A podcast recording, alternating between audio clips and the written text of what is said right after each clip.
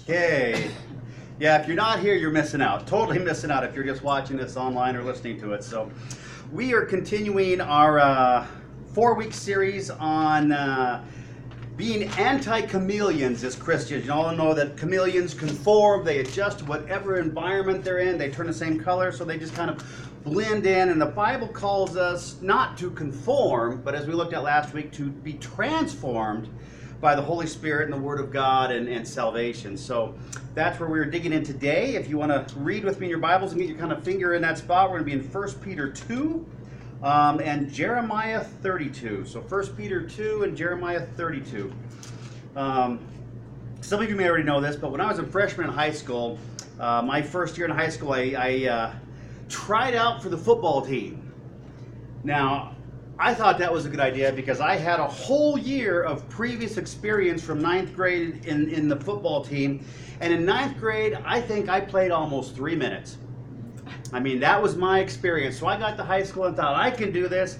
I tried out. The coach tried to make me quit. He put me up against the varsity. And uh, uh, being a short guy with not a lot of brain cells, I just kept pushing forward and trying. And uh, I actually did make the football team with all the coach's efforts to get me to stop. So, and some of you know the story. After we're all done, he he put the thing up on the wall of who made the team, and I made the team. And he kindly came over and pulled me aside from all the other boys and kind of put his arm around me. And he said, "John, I'm impressed you made the team, but he goes." Uh, you need to find something else to do because you will never play a single game or a single minute this season. You made the team, but you've got nothing for us. So you won't be playing, you'll just be sitting on a bench. So luckily, it was a little tough conversation at first, but I took his advice, and then I found wrestling later that year. And within less than a year, I had been invited to be on the varsity team. And I realized in that scenario, with the football team, being a whopping 105 pounds, going through puberty, very uh, uh, not agile at the moment, going through those growing pains as a, a young boy. I had nothing to offer the football team. There was just nothing for me to give them. But then when I got on the wrestling and kind of was at an even level and I could uh, use my talents, the reason I was picked to be on the wrestling team, on the varsity team, was because I had something to bring to the team. I had some kind of benefit, some trait, some skill that I could bring to the team to help them succeed and make them better point about that is, is this. The reality is, if you are in God's kingdom, if you have salvation, God has so designed you that you have something to offer the team. I mean, He has made us that way. The Bible talks about we have different gifts and different skills and uh, different spiritual gifts and different talents, but God brings that all together into one church under one God in one name of Jesus Christ, that He brings us together in the way that as we come together and function with our individual skills and gifts and talents, we have something to bring to the table to make the team better, right? Now I think of that because God uses some of the strangest people in the world, doesn't He? I mean, He calls us lambs, and Ellen, you know about lambs. Lambs are probably one of the most stupid animals on the world, right? I mean, they're scared of running water. They will devastate a, a, an area and eat themselves out until they just starve to death. But the reason they were called lambs is because we're called to follow the Good Shepherd. So God uses us as lambs, and He uses people from all different aspects, all different backgrounds, all different skill levels. And, you know, God says that He will use the foolishness of the world to confound the world. That sometimes we may look at ourselves and say, What do I have to offer? What do I have to bring to the table? I mean, so and so, I mean, I look at Keno and he's got all these skills and he's cool and he's smart and he knows all this stuff and I mean, he's he's in good health he does all he knows how to fist bump Tara. I mean, and I don't have anything, you know. But that's not what God's story is with us. Last week we looked at the issue of not conforming to the world and the importance of that in God's kingdom, that we are to be a light unto the world, a light set in a world of darkness, and that symbolism of sin, a world that is ruled by the God of this world, that it's dark, it's, it's, it's sinful, it's, it's in need of salvation, and God takes us and transforms us in salvation. And makes us light. And as we talked about last week, if you're in a dark room, if you are in a huge stadium that's covered and is completely dark, if you light one match or turn on one cell phone with your flashlight, where can you see that light from? Everywhere. Everywhere. I mean, even if you're on the other end, you can see that light. It stands out. And that's the call that we're looking at, and not being a Christian chameleon, not just blending in with everybody else and looking the same and acting the same, because the reality that we talked about last week is this if we come to salvation and we look just the same as everybody else in the world, then we are not living the Christian life, are we? Because God has called us to stand out. Now, the problem we have with that is sometimes we don't want to be that person that what? Stands out, right? We don't like the confrontation that we get when we stand out. Because when we're different, we're standing out for Christ, the world kind of comes against us is like, what is wrong with you? Why don't you just conform? Why don't you just accept this and be like the rest of us?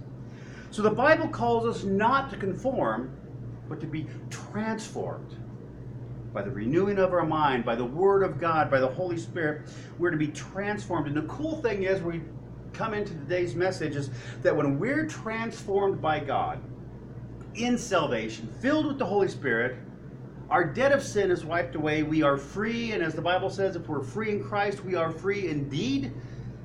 That as God transforms us, He makes us useful for His purposes.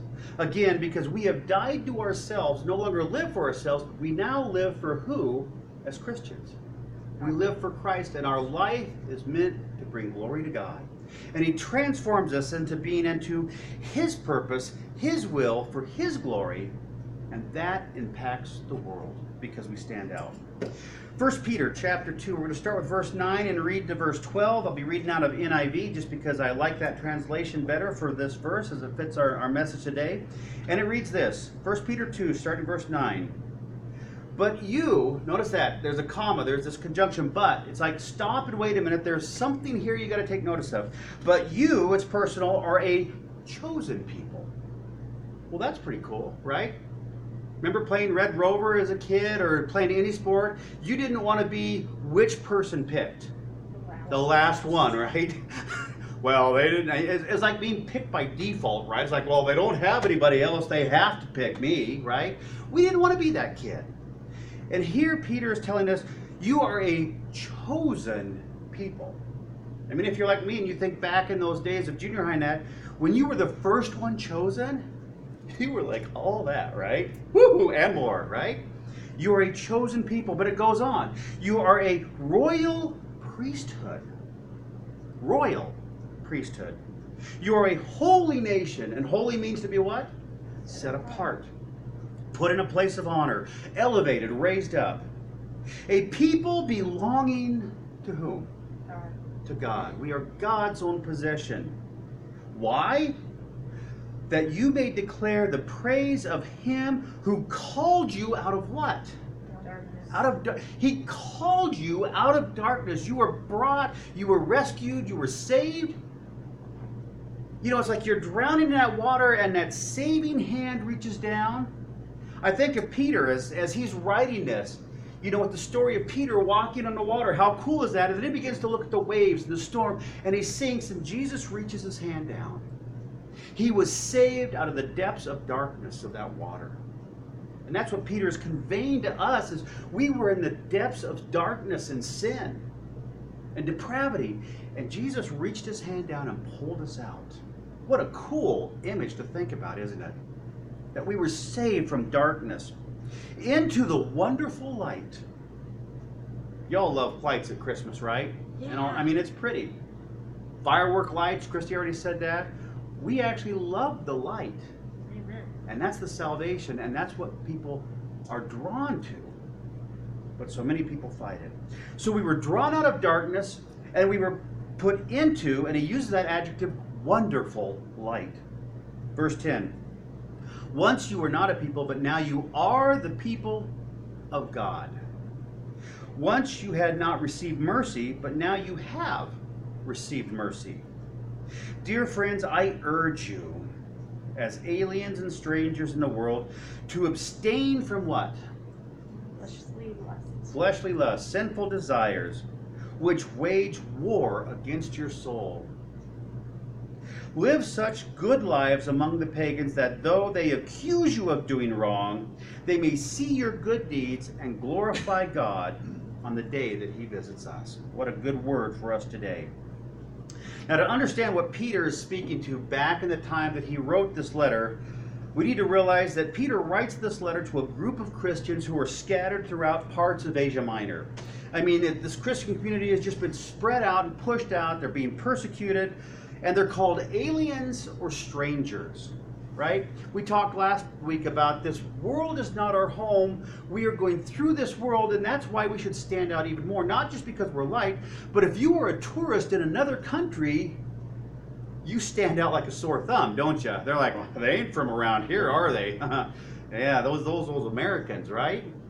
And here Peter is speaking to these early Christians that have been scattered throughout Asia Minor, and they're called aliens or foreigners because they find that they live in a land that is not theirs, it's not their promised land, and that they are being persecuted and they are struggling under suffering. I mean, Christianity at this point was not a popular religion because most of the other religions were polytheistic religions. They had multiple gods that you could choose and carve and make. And Christianity was a monotheistic religion that said there is one God and one way to salvation. There are not many. And if you don't find that way of salvation, there's a one way ticket to hell.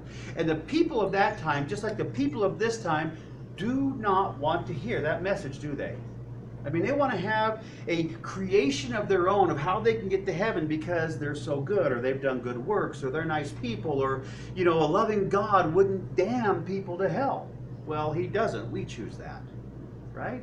If we want a life without God, when we face Him in judgment, that's what He'll give us for all eternity. And if we want a life with God, that's what He'll give us in judgment, is a life with Him in all eternity. But people want to think that it's all going to be good. I mean, think about the funerals you go to. You can have some kid that's killed 19 people, and they're at the funeral. What do they say? Oh, they were such wonderful people. Everybody looked up and loved them. Well, it's just a lie.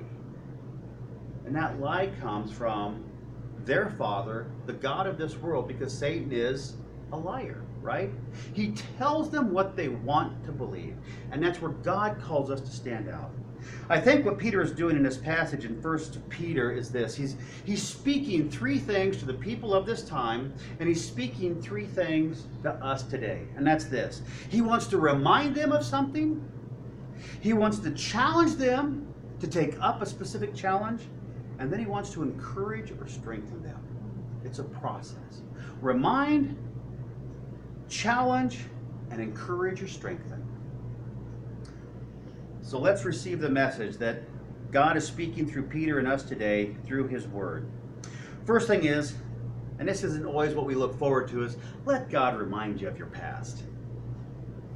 Now, most of us don't want to go there, do we? We don't like our past so much. But Peter reminds them of their past, and he reminds them not of their negative past, but he reminds them of their past and how God has taken them from conforming to the world to being transformed. And it's a good reminder of their past. Most of us, when I said that, where did our minds go? All the bad stuff that we regret and wish didn't happen and wish we had a couple do overs, right? That's not what Peter is reminding them of. He is reminding them of how God transformed them. What does he say? He says, You are a chosen people. This is past tense, which means that they have already been what? Chosen. chosen. It's already happened. It's an event in the past that God already said, I desire a relationship with you. It's a done deal. It's not in process and going to happen. We don't have to work towards it. It's happened. We are a chosen people. But wait, there's more. We are a royal priesthood. We've been placed into the royal family of God Himself. We have been created as a holy nation, already set apart for God in that place of honor. And He wraps it up and ties a nice bow on it with this package and says, You are God's very own possession. The beautiful thing about Christianity is not who you are, but whose you are. Not who you are, but whose you are, who you belong to. You are God's own possession. I want you to think about those specific words for a minute. I mean, we esteem God on high, right? The God of God, the God above all gods, the God who only is the only God to deserve holy worship and praise and glory. We belong to Him. You are, past, present, future tense, you are God's own possession. Let those words sink into you and impact you because they should impact you, shouldn't they? You are God's own possession. Turn with me to Jeremiah 32 now as we look in there. Be reading out a New American Standard. Jeremiah 32, verses 38 to 40. We read this promise from the Old Testament that Jeremiah is speaking, and it coincides with what Peter is telling us in the New Testament. Jeremiah 32, starting in verse 38 to 40.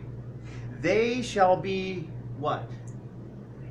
My people. It's a foretelling of what Peter is sharing with us. They shall be my people, and I will be their God.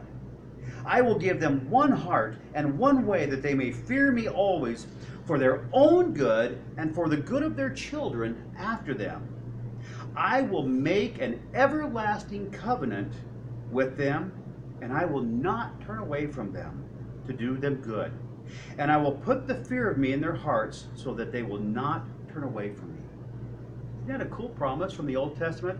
Where Peter is reiterating that in the New Testament? That God says, Not only will you be a chosen people, you will be my people, I will be your God, and I will not turn away from you.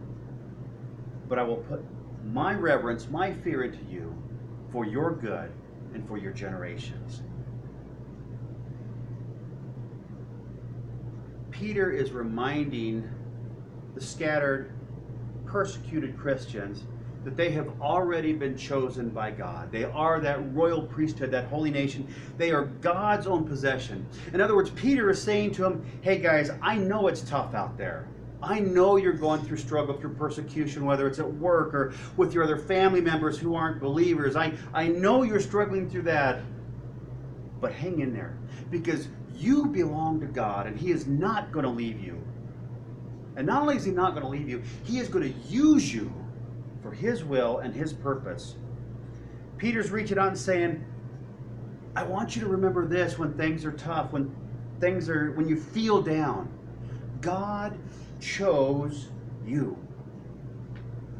Again, go back to Red Rover. You're here in the world of darkness, and God comes in, radiating light, and the first person He picks is you. I want him. I want her. God chose you. Why? So that He could use you in His will and in His kingdom. So, as we remember today, we're not remembering the negative past of our sinful life and the mistakes we made. We are remembering that God chose us. In fact, there is no way to come to salvation unless God first chose us, right? Because the Bible says He chose us, He came to us, God sent His only begotten Son when? Before the foundation of the world, and while we were yet still sinners and we were rebelling against God, we weren't looking for God. We were tuck tailing the underway, other way, wanting to live our own life on our own terms in our own fashion, and who cares what happens to anybody else, right? We wanted the fulfillment of our own desires, and God says, I am chasing after you like that one sheep that has left the flock to bring you back into safety. I choose you. That's the remembrance that we do today, is that God has chosen you specifically for a reason and a purpose. Number two, second message of Peter, the challenge. Well, don't you like it when I say that? the challenge. Peter was challenging the scattered Christians, and I believe he's challenging us because what he says is this he says, Live such good lives among the pagans that although they may accuse you of doing wrong, they may see your good deeds and glorify God on the day that he visits us. He's challenging to take up the call of righteousness and the call of godliness, that we may live lives that stand out that's what he's calling us to do. Christy read Psalm 67 this morning. I want to read the one thing out of it. It says this May God be gracious to us and bless us, and cause his face to shine upon us, that your ways may be known on the earth, and your salvation among all the nations. We ask God's blessing upon us, that his face would shine upon us. Why? That we may be known in the earth. In other words, that we may stand out, that they may recognize us that you don't belong here. This is not your home. You're a foreigner in this world, this land of darkness. And you're not conforming to our ways. We are not living a life of, hey, when in Rome, do as the Romans do, right? We are not doing that. We are standing out. Why? That last line in Psalm 67 says that your salvation may be known among all the nations. And again, with what Peter is saying, he says, live your lives in such a way that you're going to get accused. Well, you're just intolerant. Well, you're just so close minded. Well, I mean, we've heard those things. Well, you know, you got to have a, a worldly, bigger worldly view. We get accused of those things.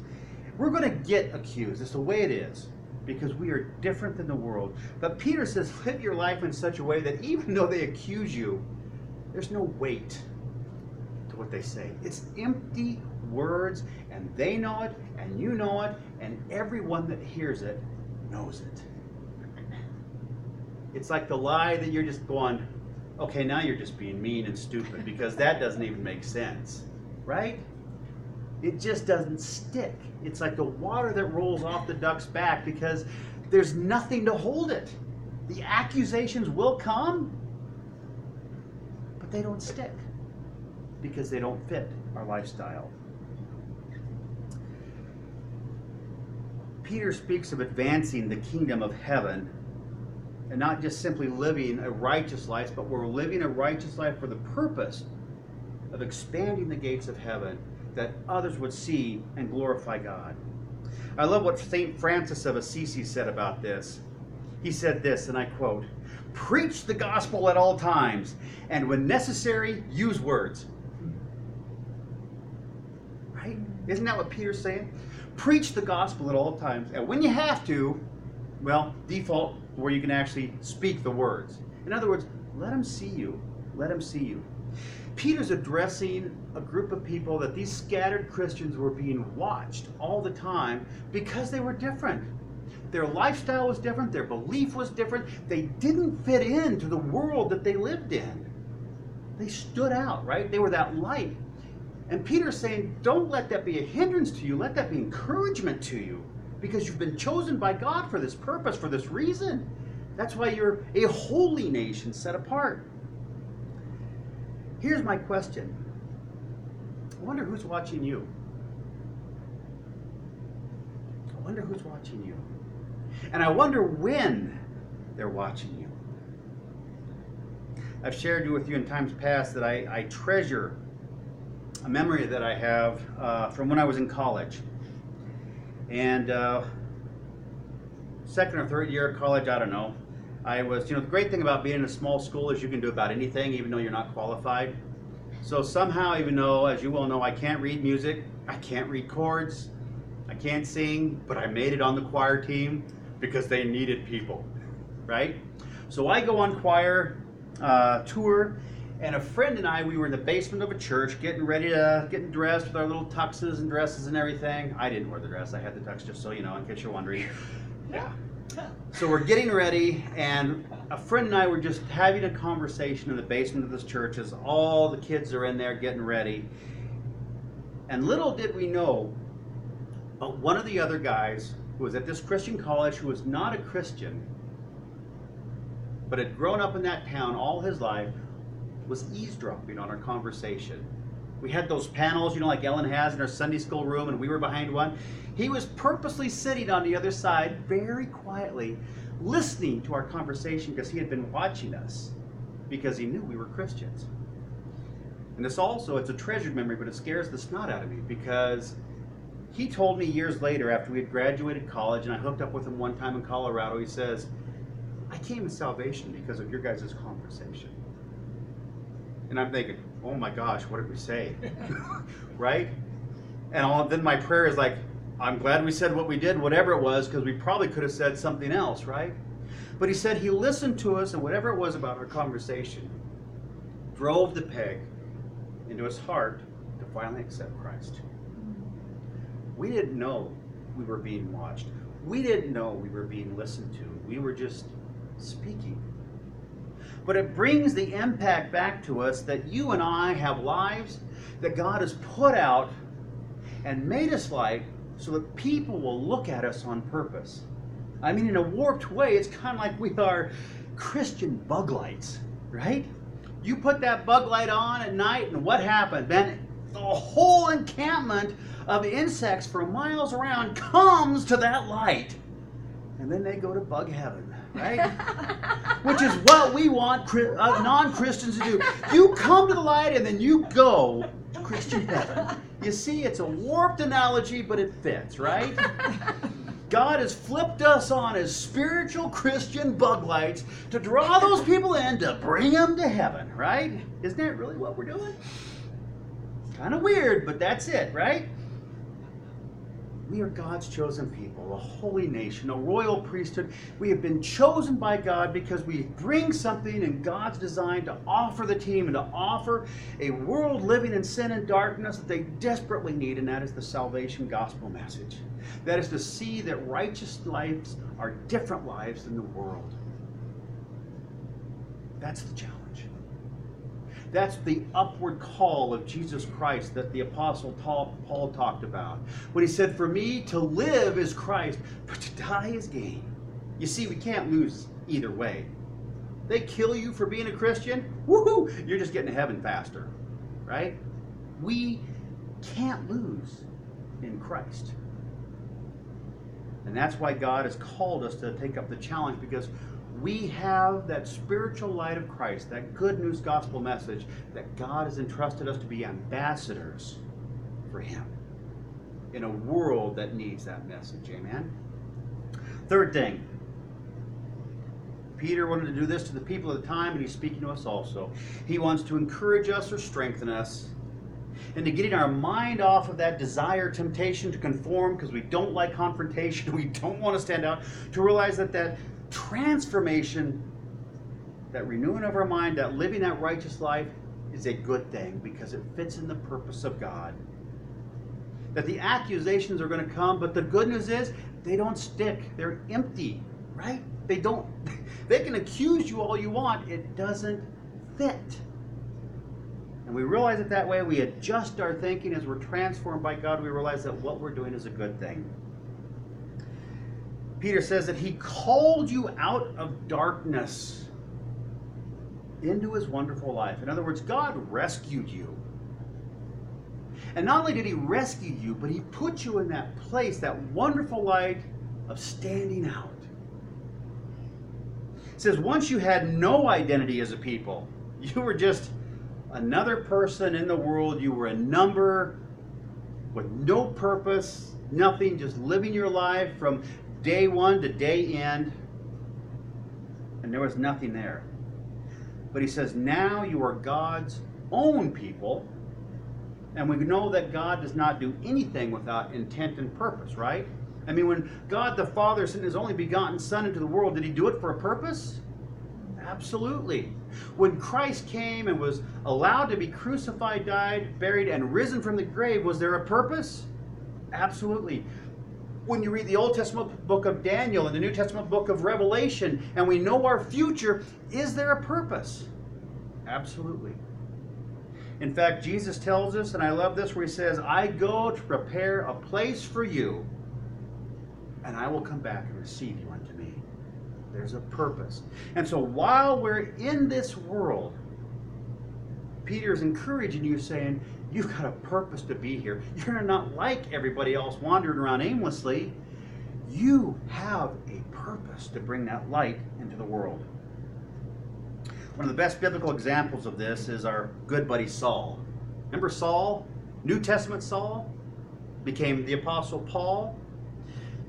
We read this in Acts chapter 19. It says, As Saul neared Damascus on his journey, and by the way, Saul was at the death of Stephen. In fact, he was holding all the other religious people's coats and shawls while they stoned Peter to death. Or not Peter, when they stoned Stephen to death, right? Saul, as a religious leader, not a believer Christian, but as a religious person, was out persecuting people, going from town to town and house to house, dragging people to jail, torturing people, imprisoning people for being Christian. That was Saul's life goal. And here he is traveling out, going to a town to persecute Christians. And this is what happens. Acts chapter 9 says, As Saul entered or neared Damascus on his journey, suddenly a light from heaven flashed around him. And Saul fell to the ground and heard a voice saying, Saul, Saul, why are you persecuting me? And Saul said, Who are you, Lord? And the voice said, I am Jesus, who you are persecuting. And y'all know the rest of the story that he was blind for three days. God sent him to another Christian who is going to persecute, to pray for him, and to minister to him. And Saul became one of the greatest forces for the gospel of Christ that we've known about. Sometimes I read that passage about Saul in Acts chapter 9, and I'm like, well, Lord, why didn't you do that to all of us? We're out living our own life, doing our own way, and all of a sudden this magic light comes out and radiates on us like you see on the UFO shows, and his voice comes thundering out, and we wet our pants like, what? And Jesus says, Why are you persecuting me? Why are you fighting against me? I mean, I think our faith would be a lot different if that's the way it went down. Maybe. But in whatever way it went down, whatever way you and I came to salvation, it was God's plan, and God still instilled us with His Holy Spirit and gave us that purpose and that gift to bring the team to evangelize and to share the gospel message. You see, Saul deserved death. And didn't we as sinners? The consequence of sin, the price, the penalty is death. But through Christ, Saul received a new life. Not only a new life eternally, but Saul had an entirely new life as an individual. Suddenly, his purpose, his life goal that he thought it was, was went from persecuting Christians to promoting Christians, to promoting Christ. And God put him in the crossroads of the world where he was with world leaders, he was with others, he was all over the place to present the gospel. And even crazy Paul, when he's in prison and he's chained to a Roman guard, he's preaching the gospel because he's got a captive audience, and this Roman guard can't get away for eight to ten hours, and he's got to listen to him. What a great way to evangelize, right? Hey, buddy, we're here for a long time. Hey, you know about Jesus? Let me tell you about my Savior. Shut up. Ah, you can't stop me from talking. You can't hurt me. I got to go to Herod and Pilate. You can't harm me. And you don't have ear plugs. They haven't been invented yet. So guess what? We're talking a lot. This is the kind of thing that God does with us. It makes us into a kingdom transformation people, an eternally minded people to expand the kingdom and to share the gospel while we're here traveling through in this world. There's a question of good works. Again, we'll hit that real quickly. We're not saved by our good works. Our good works take place after salvation because we can't do enough good works. The Bible says our good works before salvation are as filthy rags. And there's a whole other connotation of that if you read your Bible and study that passage. They're like garbage. They're the refuge you throw away. That's as good as we get. But after salvation, God created us to do good works. Good works meaning presenting the gospel as ambassadors for Christ, presenting the good news that brings salvation. Our lives should be different post salvation. They should be different. The good news is God uses us. You and me, with whatever gifts and talents and abilities we have, God chose us. He called us ambassadors. He put it put us in his will and he says, "Now go forth with my Holy Spirit and present the gospel." Peter makes it clear that God didn't choose us simply for our benefit, for the benefit of others. We were chosen to benefit and bless others. You see, this thing called salvation and God's blessings, we're not meant to hoard it. Ooh, my precious, right? We're not meant to keep it, we're meant to give it away. And I love this thought that God gives you blessings, you give them away. And in the world's mind, they're like, oh my gosh, you're going bankrupt. Well, God's bank account never runs out. And the more we give, it's a crazy math in God's world, the more He gives. If you are given much, what does the Bible say? Much is expected. If you're given little, God gives you that little to give away. But whatever it is, it's proportional, and we're called to give it away to bless others. Well, here we are as scattered Christians in a crazy nation in a crazy world, aren't we? We're persecuted. We suffer sometimes for our faith. They try to keep us out of church with COVID. They try and take the Bible and prayer out of school and put yoga back in there. They try and do all these crazy things. But here's what I want you to think about as we've read what Peter is doing. Where he reminds us of our past, not the negative past, but the past that God has chosen us and transformed us. He gives us the challenge to be gospel people to the world, and then he encourages us and strengthens us, saying, Live your purpose in God. Be transformed, not conformed. I want you to remember that people are watching you. I want you to think about who's watching you. They're observing your responses to certain events. They're, they're watching how you react to suffering and bad news.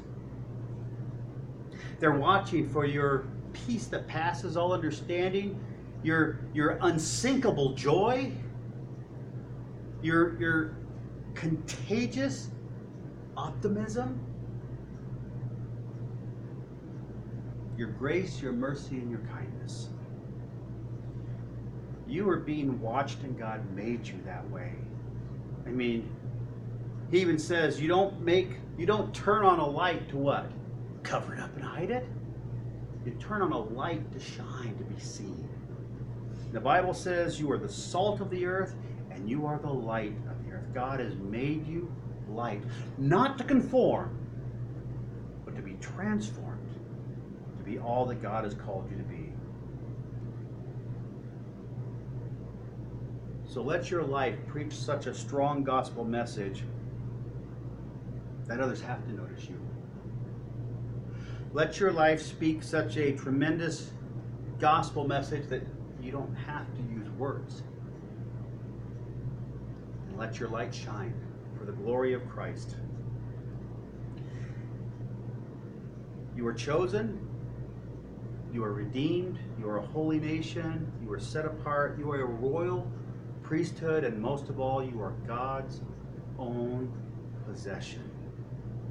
And how cool is that? God calls you to go and live your life with the upward call of Jesus Christ. And that's part of that transforming power in salvation, not conforming to the world. So go and preach and teach the good news, go into all the nations, whether it be your home or the ends of the world, and let the world see Christ through you. Let's pray. Father in heaven, Holy Spirit, Lord Jesus, we thank you for your transforming power that you give us purpose, you give us value, you give us worth, and it all stems from you.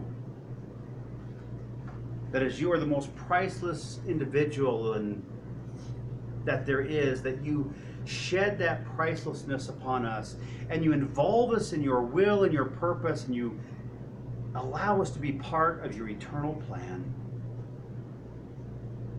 God, this is nothing that we deserve, and sometimes we're fearful of your great mercy upon us. But we know that in you all things are possible. We know that you have instilled us with the Holy Spirit and all that we need to be to be those ambassadors for Christ. Let us now go out and glorify you as we go out into the mission field and share the gospel message and be the light into the world. Let us not buy into the temptation to conform, but continue to seek and grow and be transformed by your word, by your presence, and by your Holy Spirit, that you may have all glory. In Jesus' name, amen.